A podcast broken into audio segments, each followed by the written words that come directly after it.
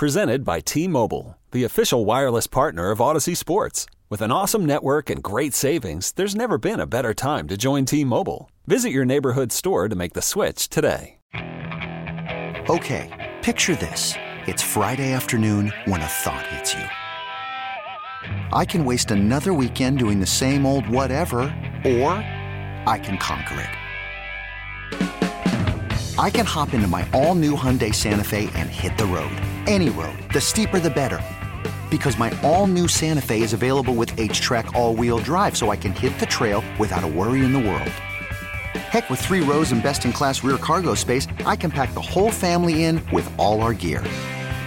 We've got available dual wireless charging for our phones, so we'll never lose touch with civilization, and we won't lose touch with the primordial power of Mother Earth. So, which is it? Waste the weekend or do something a little more epic? And conquer it in the all-new Hyundai Santa Fe. Visit HyundaiUSA.com or call 562 for more details. Hyundai, there's joy in every journey. It is the Batter Up Podcast. Will Pelagic, Joe Patrick, and Caleb Johnson. Uh, I wish I came to you with more positive news, but this is the life we live in. Uh, I think of that old movie quote that said, We picked a hell of a day to quit drinking. We picked a heck of a time to start a baseball podcast. We say hello to our colleagues. Hello, Joe Patrick. Hey, Willie P. And hello, Caleb Johnson. Womp womp. What's up, guys? So, uh, I guess the only place that we can start is what we heard uh, late Monday evening from Commissioner Rob Manfred speaking to ESPN's Mike Greenberg it's just a disaster for our game. Um, absolutely no question about it. Um, it, it, shouldn't be happening. Um, and it's important that we find a way to get past it and get the game back on the field for the benefit of our fans. I know the owners are 100% committed to getting baseball back on the field. Um, unfortunately, I can't tell you that I'm 100% certain that's going to happen. I'm not confident. Uh, uh, Mike, I, I, think there's real risk, and um, as long as there's no dialogue, that real risk is going to continue. That is ESPN's Mike Greenberg speaking with Commissioner Rob Manfred of Major League Baseball. Um, I'm not going to lie to you and sit here and try to paint some rosy optimism like I know Jeff Passan has and say, oh, well, now's the real, that's when the real negotiation begins, or it has to die first before you resurrect it. I think we're in real trouble, guys. Uh, and I think that, you know, from other people who I've talked to, people who have talked to scouts, people who have talked to people connected to front office, uh, people seem very content, at least on the owner's side, to basically dig their heels in. And Joe, I, I, I can't see the optimistic viewpoint. I know you usually handle this area of expertise for us, so save me. Please. Okay, okay. Uh, so I'll, I will give the one bit of optimism I can which is, and, I, and by the way, I should say that I am as pessimistic about this scenario right now as I've been through this whole situation. But I would say one thing, which is that having kind of experienced what the MLS players went through with regards to their labor dispute, they were essentially threatened with a lockout by owners on a Sunday night Sunday around 8 p.m., 6 or 8 p.m., something like that, with an ultimatum, like a hard, you must agree to this deal by noon on Tuesday or lockout time. And lo and behold, the two sides came to a new agreement, not the agreement that the owners had proposed in that lockout threat, but they came to a new agreement by that Wednesday. So within what like close to a 48 hour time span, they had actually agreed to a new deal. So that's kind of the one thing that gives me some sort of optimism is that these things can change very drastically, and oftentimes the most severe threats are the ones that happen uh, close to when a deal is about to get done. But you know. You never know that in the time. So, the only information that we have available to us right now is that we are at a very, very serious standoff that is threatening not just this season, but the future of baseball. CJ, save us. Woo, no, definitely not going to do that because I have jumped on. If I was like, I was leaning on the fence of we're not going to have a season this year, and through many of the quote unquote negotiations, I feel like we can't even we can't even call it negotiations now, in my personal opinion.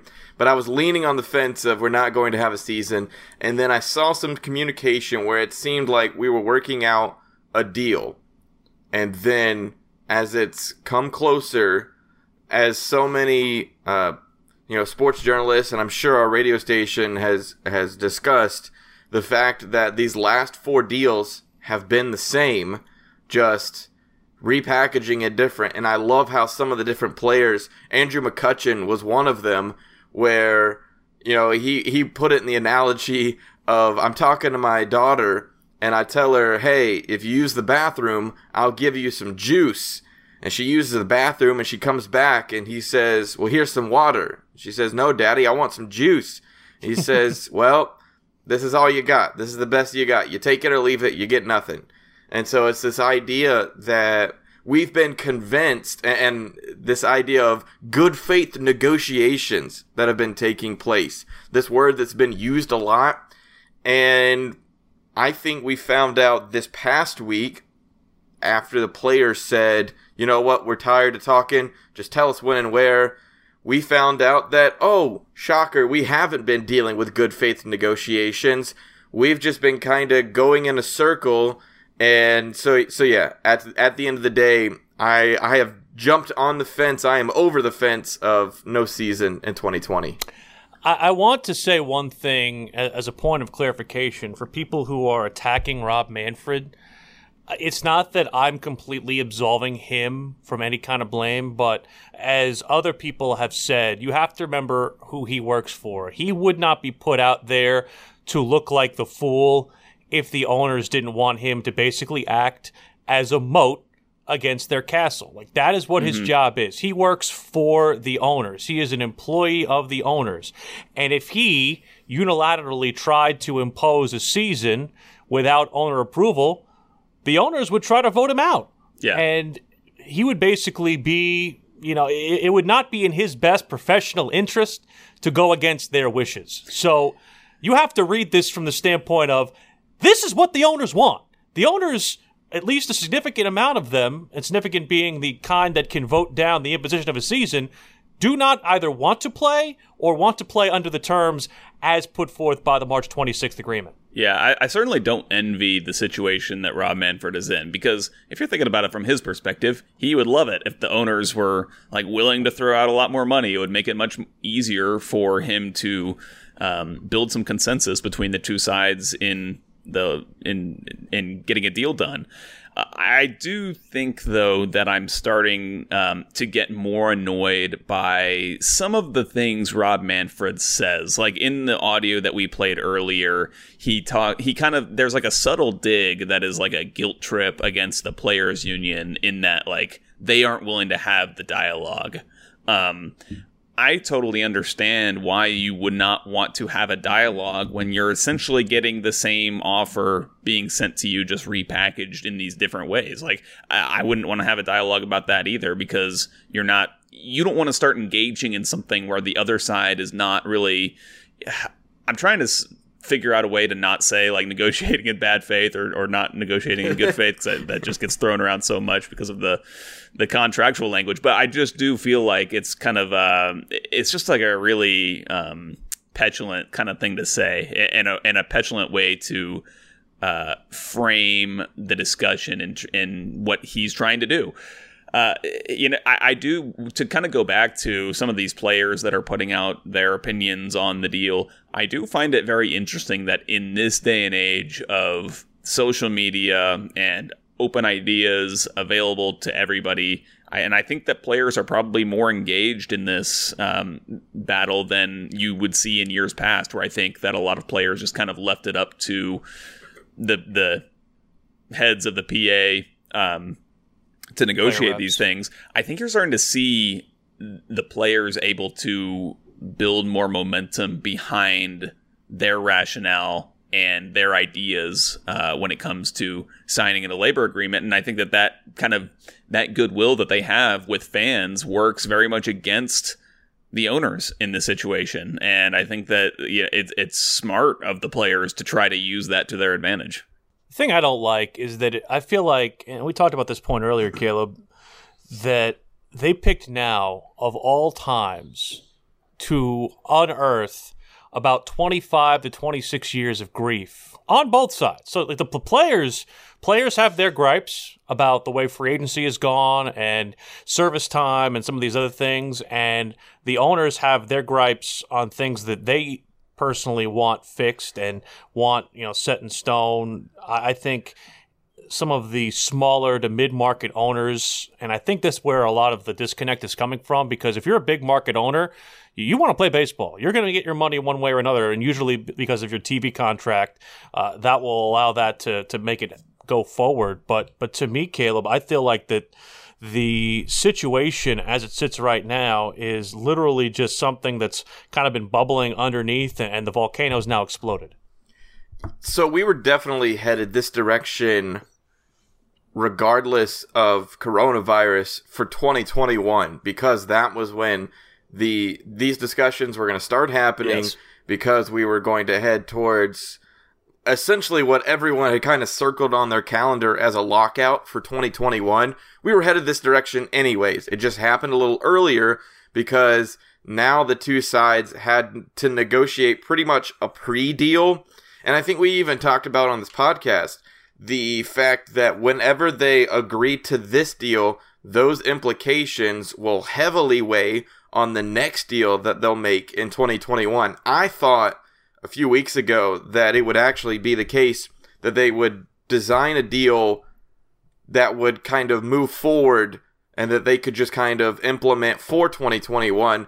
But it seemed more clear that this is just strictly just trying to get baseball played this season and we'll worry about the later later on and, and so that's one of those mind-blowing things that it's like it's not even like you can't come to an agreement about this season because of the years that it's going to follow you just you can't come to a deal period I, I one thing that's been thrown around a lot is this idea of trust and the big thing between the players association and the owners is that there is no trust between the two and I, I think, uh, you know, it's one of those. I know people have a tendency as, as fans because they are fans of a team. They kind of lean in a little bit with the owners just instinctively. But when you see owners coming out this past week, like the Cardinals, like the Cubs, and saying, well, poor us, you know, we actually, we're not even making money. We're losing money. There's no money in baseball oh la la la la la kind of thing and you're scratching your head and you're like there's no money in baseball but the royals just sold their team for like hundreds of percentages on top of what they did the last time it was so. like the the value of of teams are significantly growing every year and, and so the fact that we can't get any honesty from the owners while at yes, at the same time, the players they're looking for specific things that they want to have happen, but they just they can't get straight up bottom level honesty out of the owners. Yeah, what this coronavirus situation has really done is laid bare a lot of the existing open wounds that already existed between these two sides.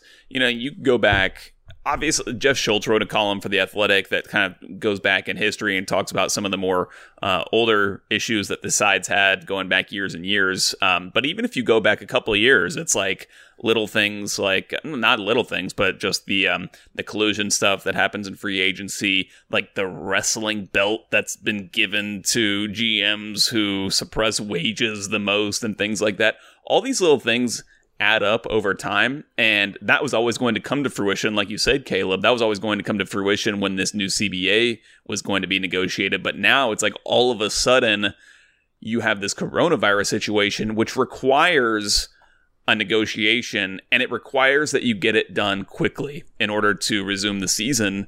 And this negotiation that was going to happen between baseball owners and the players was never going to be one that happened quickly um, and amicably, amicably based on the way that these sides have pretty much treated each other throughout this whole time. It, it kind of reminds me of like, okay, so like single guy. This is an analogy that I think a single person, single male would relate to. it's like when you have like uh, produce or something, you know, like in uh, you have those shelves in the refrigerator, yeah, that like pull out. Um, but you can't like see what's inside, but you know you have like rot something rotting in there that you haven't used in a while. And it's just like I'm just not going to open that drawer and wait till later, you know, wait till something forces me to open it. It's like that door has been forced open and now you kind of have to deal with that situation immediately in a in an inopportune time.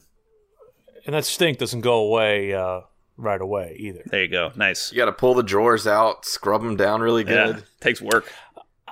The thing that I don't, and again, I think before we move on, I just want to get this part in because, you know, we look at some of these other leagues. The NBA has put forth the their Orlando plan. MLS has their tournament, and uh, other leagues are finding ways to monetize sports during this time. I don't have the wherewithal to go through the language, or at least the ability to go through the language of all the national TV contracts. I know they're very protective of their local TV, but you can't sit here and tell me that they could not create some uh, additional national windows for the amount of programming and the dearth that's out there. I mean, we're going to have a situation here beginning on July 8th where ESPN is basically going to be airing soccer games in three windows every day for almost like a month. And it's going to be huge So, for MLS. like, you, you can't you can't sit here and tell me baseball couldn't have come up with some sort of idea for ESPN and FS1 and Turner who are just begging for programming like even on Sunday ABC was once again airing another re-airing of The Last Dance. that's the only thing on their network that can draw a number outside of like paid programming and crap. So you can't sit here and tell me that you couldn't have had the business savvy to go to your national television partners and get a little bit more scratch to give your owners to tide them over and get them some cash flow in order to restart a season. This obstinance from the owners and saying, well, the only way we can make money is if we have fans in the stands is short sighted. And I think the stupidest part of all this, and also I don't think it's it's something that nobody's talking about. Yeah, like it, it's totally like short termism. It's like y- it, it's not even. I don't even know if it's like cutting off your nose to spite your face because it's not really spite. It's just like not having an eye toward the. Well, eh, it's like just you're just It's not like saying you can't go into a restaurant because you don't have a nose. I just can't go in. It's just I like just can't go the in. I can't smell cost. the food. I can't eat it. like the, I can't eat the it. opportunity cost is just not doesn't seem to be kind of entering the minds of a lot of these owners, which is just striking considering that you know they're business people. You know, like they should they should be the ones that understand the long term impact that something like this can have, and maybe they just don't believe that that's the case. Maybe they just think that fans and people like everything will come back. It doesn't really matter how nasty this gets; things will just return back to normal, snap back. Um, and I don't know if that's going to happen. Well, so yeah, to say that they're they're businessmen, I, I think that's been the biggest issue with this is the fact that they are businessmen, and as we have heard some panelists discuss and things the nature of maybe for some it is worth saving the money of not having to play a season at all, or playing this 50 game season where the you know the essentially what they're going to lose and what they're going to gain is going to level out where they feel comfortable enough paying players to play only 50 games. Uh, but the other side of this thing is something that I shared with you guys in the group chat uh, yesterday that I kind of stumbled acro- across, which was a CNBC article talking about the number of billionaires in the country and how much money they've made during this coronavirus time, which I had come on before and said, you know, hey, I understand. I'm sure owners are probably losing money from their other business ventures right now. Well, in fact, the the top billionaires in the world are actually making a lot of money right now. So much so that uh, there was a guy who kind of broke this down, uh, Daniel Epstein, that owners uh, in Major League Baseball have made or they've gotten about seven hundred and fifteen million dollars wealthier since the start of the pandemic. So they're not they're not hurt for cash as uh, as the Cardinals owners and the Cubs owner would have you believe.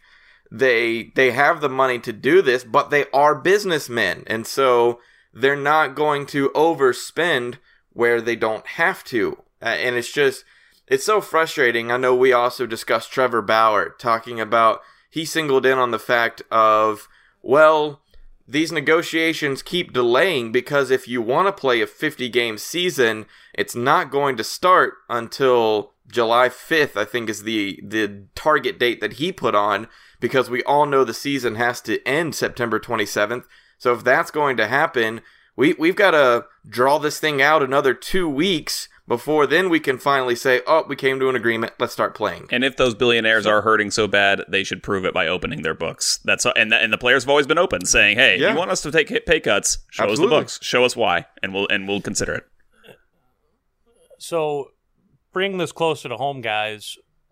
If, let's say, doomsday happens, we don't have a 2020 season. For the Atlanta Braves, who does that negatively impact the most? I think it's pretty easy to say Ronald Acuna Jr. I mean, this guy is the face of the. He's becoming the face of the franchise, the face of Major League Baseball. He's energetic. He's exciting to see, and we're going to take away a season of his talents from the team. Where I mean, who knows? You can throw out all the possibilities. Maybe he's National League MVP. Maybe you know the Braves are poised to make it to the World Series. There's all of these maybes, but I I just agree. Uh, a buddy of mine, Harry Lyles Jr., who who just recently started working for ESPN, he was like the Rob Manfred's uh, greatest uh, grief or whatever from the season is the fact that he's taking away a full season of Ronald Acuna Jr. and we're just we're missing out on that that excitement and the the talent. hmm And the Braves miss out on that too because he's, you know, pound for pound talent for for dollars that you're spending. He's probably on the most team friendly deal in all of Major League Baseball.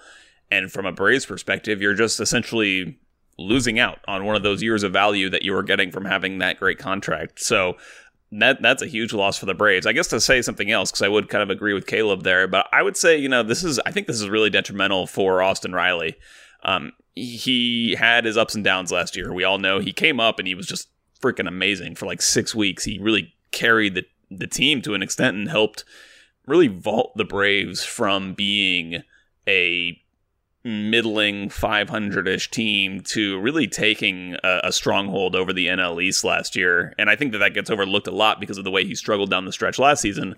But I felt like this season was going to be really important for him to just try to find that kind of stabilizing level where he can kind of have a solid baseline to build off of. And just in terms of kind of, we saw the huge high and the low low, and you just want to kind of find a middle ground and then gradually start to, you know, uh, improve yourself from that from that level. And I just feel like it's going to be really tough for him to kind of find that level when you haven't been facing live pitching for you know close to close to a year uh, at the major league level. And so I, I do really worry about that sitting him back. And then there's other you, players, the Christian Paches, the Drew Waters. Like you just wonder how that affects their development. I do think with Christian Pache, because of his defensive ability, he's still going to be uh, very usable for you in the near term. But I think for a guy like Drew Waters, you probably have to like push his development schedule probably just back an entire year.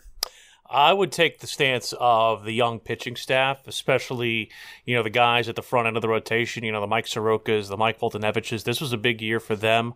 I think this was kind of the year for Soroka to find out, okay, how can you back up a stellar 2019 with the 2020 performance? If you can really create yourself into becoming the unquestionable ace of this staff. I think we wanted to see the bounce back effort from a Mike Foltynewicz off of the, the playoff loss, and also some of these other guys like you know Sean Newcomb. We've talked about him a lot on our Yeah. podcast. Uh, Kyle Wright, somebody who I think had a tremendous spring and. You know, for the second year in a row, looked like he might have been able to break camp with the club. It didn't go well for him in 2019, and then there's some of these other ancillary pitchers on the on the fringe, like you know a Touki Toussaint or Bryce Wilson. They were going to have opportunities with expanded rosters, I think, in, in order to contribute to the Braves at the big club in 2020. And if we don't have a season, that not only sets them back, but it sets the Braves back in wondering, okay, do we have to go back again and try and patchwork our rotation with you know veterans who are going to command a pretty penny and we've talked about how the economics of baseball in a potential offseason would certainly be uh, a lot different because of the fact that free agents are not going to be able to command as much money because if they're not going to want to play the players during the season, well, get ready for what the hot stove season's going to look like because they're going to be cheaper than hef- than ever. And, I would just say, you know, I'm just really kind of interested to see how all this plays out because I'm not uh I'm not a scout, I'm not a baseball development person, so I'm not sure exactly how, especially when you look at pitchers, how certain guys are going to be able to come back from this situation. Like I think of a guy like a Felix Hernandez who, you know, was a dominant pitcher for a long time. Obviously things kind of fell apart for him, but he was starting to build things back up with the Braves. He had a really nice spring training. He was looking like he was going to solidify a spot in the starting rotation. And you just wonder how a guy who is a seasoned veteran like that, like is he so into his routines that something like this throws him out of whack and kind of makes it more difficult for him to come back or is it you know or is and is it easier than for like a younger pitcher who is not really in that flow of having played major league season after major league season for them to kind of um, adjust to this chaotic schedule. I do wonder about these things. Maybe it's the opposite. Maybe it's Felix's Felix Hernandez's veteran experience and savvy that allows him to uh, readjust and come back better than a, a, pitcher that doesn't have as much experience. I don't know exactly, but I am just kind of interested to see how all these things kind of shake out. To kind of piggyback off you, Joe, the thought that has gone through my mind is you see all of these other leagues, Major League Soccer, NBA, uh, putting dates on not just getting the season started, but getting back together and getting some sort of normal practice going. And, and you, we've seen Atlanta United, you know, getting the full team together so that they can practice and get used to each other once again. That is my biggest fear for the Braves is the longer these negotiations go on, the longer we're waiting for a period that that they're going to have clean team facilities to get together and to just like hone their craft, just work on their mechanics, to work on every single minute detail of their game.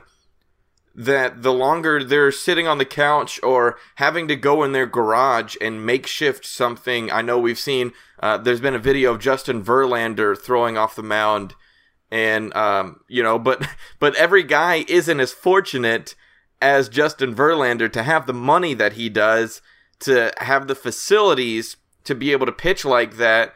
That guys are are losing out on those opportunities to just simply play their their game or, or to work on their game and and the further we keep going with a, a to be determined deal the the longer that wait is, and it, it's just I I think it could be career changing, like like you were kind of alluding to for not only the veterans but the younger guys, just because of that simple fact. So as as futile as it sounds, we did have a baseball draft between the last time we talked. What? What? Oh yeah. Oh, you mean like when Rob Manfred was saying there was hundred percent going to be a season? That was actually the same night that that all happened. Uh, That's right. Braves I'm vaguely ac- remembering that now. Braves very much uh, had a bit of a shocker in their first round. Although, if you think about the reasons why it wasn't, um, they were dealing in a situation that did not allow them have a lot of actual signing bonus money because of signing second round or giving up a second round selection to sign Will Smith. They took Wake Forest left-hander Jared Schuster in the first round. They also have Michigan outfielder Jesse Franklin, Clemson right-hander Spencer Strider, and Texas right-hander Bryce Elder as part of their draft class. A couple of other signings. I know Joe, you were following this for us middle part of last week. Yep, yeah, uh, and I talked to Dana Brown, who's the vice president of um, director of scouting, vice president of scouting for the Braves after that draft, and uh, it was pretty interesting what he had to say about Schuster. You know, it was a guy that not many Braves fans were expecting them to take. He was he was an underslot guy for sure, and that I think that underslot money was mainly being saved for that Bryce Elder pick in the fifth round, who I think was tabbed as like more like a third round talent.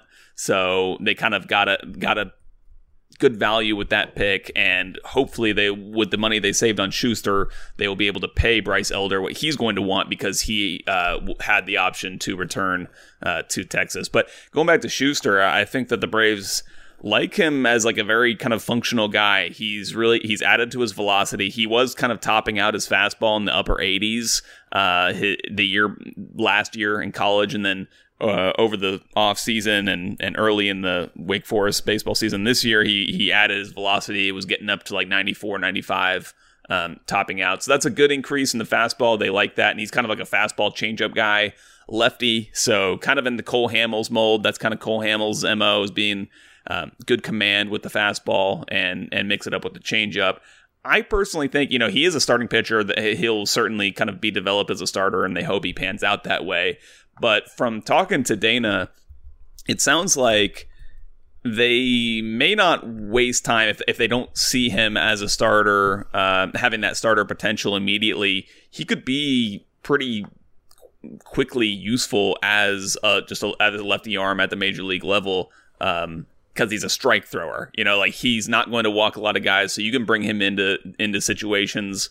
Um, he could be a lefty specialist potentially, but as a two pitch pitcher, he's already got the fastball and the changeup. That already already sets him up well for a bullpen spot. So I think that you the pick is really has potential because if he continue, he's shown a huge improvement over a short a period of time recently, and if he can, can continue that. Um, which by the way that improvement was kind of down to a, a, mechanic. They said it was like his hip turn. They really liked that he improved. If he can kind of continue that improvement then he has a lot of upside but the, there's not a really much downside with this pick either. Like he's he's going to be useful in one way or another. I can give you only a little bit on Spencer Strider because I saw him pitch at Clemson in his freshman season. Uh, he missed all of last year because of Tommy John surgery, and uh, the one thing that he's always kind of had is is trouble with his command. He is a strike thrower. He does uh, have, I think, the fourth largest strikeouts per nine inning ratio in the history of Clemson, and that's a program that's had a mm-hmm. lot of mm-hmm. great pitchers here, especially over the last couple of years.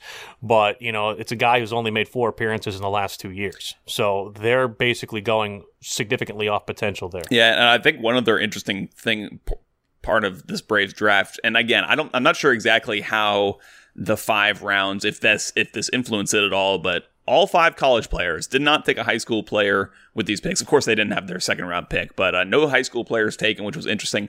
Also, the other interesting thing that kind of caught my eye and something that Dana Brown pointed out when we were talking about Shuster was he said he runs a 6'5, 60, which is like outfield speed. That's like a legit mm. athlete type of sprint speed. And so that's interesting. And when you combine that with the fact, and then you look at another guy that they really liked in Bryce Elder, who's like this big athletic looking guy. You know, I think that the Braves kind of they they hold a lot of uh, value in just being athletic, you know, and, and kind of just having that body that can probably withstand injury and and uh, I think it just probably reduces risk you guys talking about the Braves selecting all college athletes uh, initially, that was a, a, big shocker to a lot of people, but I think under because I, I won't necessarily understand all of you know these players' skill and, and what they've done for their respective teams, but from a broader sense, these guys at least have been scouted. Right. And so you're you're not you know with with all of these high school players they didn't play their senior year, so there's you know I'm sure you've got travel ball and other things to kind of base off of them, but that's kind of taking an additional risk amongst things when it comes to the the college side of things. Man, I don't think something that's getting enough attention is the fact that we went from 40 rounds normally every year to 5. And so you have all of these guys who are used to or, or were expecting to come out, get drafted, and you know to go on and try to figure out their their professional career that now didn't get that opportunity. They a lot of is being thrown out that uh, the NCAA has expanded the the 35 man roster limit to you know you can you can essentially hold these players who were expecting to be drafted or leaving as seniors but here's the problem these colleges don't have the don't have money right now. Like they're mm-hmm. they're losing money hand over fist right now. And so are they going to want to pay these scholarships for the for the players that are expecting to come back? So you could end up with a lot of guys who are just stuck and and you know have nowhere to go because of all of the the um, circumstances that they could have never never seen coming. Yeah, baseball is kind of going in the opposite way the NBA is. The NBA is wanting to expand its development league to a point where, you know, they can take players who might not make an NBA roster either out of college or straight out of high school if they change the the one and done rule.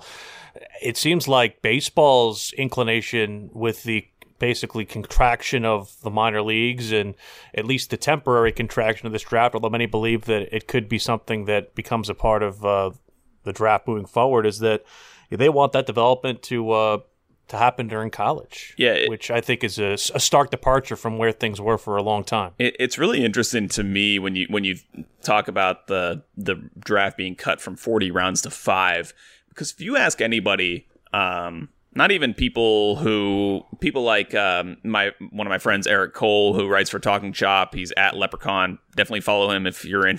Well, I'm sure if you're into college baseball and and um, draft prospects, you surely already follow him. But uh, you know, he's talked a lot about that. This is some of the best money that MLB teams can spend. Like this is this is the best use of dollars and cents when you're talking about signing guys that have potentially huge, huge value to your franchise, as opposed to the dollars and cents you add on to the end of a Cole Hamels contract, you know, like some veteran or a Nick Markakis, like, like some veteran guy who's giving you diminishing returns at the at the end of his career. These are very valuable dollars that are spent, and I feel like it's very weird that the that MLB teams would actually want this uh, to be one of the ways that they kind of trim the budget and save money because you think that it's just a better value for them to have more of these dollars to spend on young guys. Uh, I guess part of it is because they just can like they have the authority to, to make this decision and it's just they don't have the authority to save those same dollars and cents on the ends of uh, the contracts of Nick Markakis and such and I guess that that's kind of the, at the root of what we're what the labor negotiations are at now but uh, it's really a shame that, that that a lot of these teams aren't able to spend more money on some of these guys because again it's just great value and it's and it hurts it, it's really a shame for a lot of these draft prospects just because they didn't have a seat at the table when it came to negotiating these things. It was just out of their control, and they're kind of at the whims of the the deal the deal makers here. Well, gentlemen, we are out of time for this week. Unfortunately, uh, hopefully, we have better news when we reconvene. I still hold out hope for an emergency podcast, the bat signal to go up, and us have a season between now and the next time we speak on this podcast. But for those of you listening, be sure to download the Batter Up podcast on the radio.com app or wherever you get your podcasts. For Joe Patrick, Caleb Johnson, I'm Will Pelagic saying thank you for listening for Batter Up, a radio.com and 99 The Game exclusive. You could spend the weekend doing the same old whatever, or you could conquer the weekend in the all-new Hyundai Santa Fe. Visit HyundaiUSA.com for more details. Hyundai, there's joy in every journey.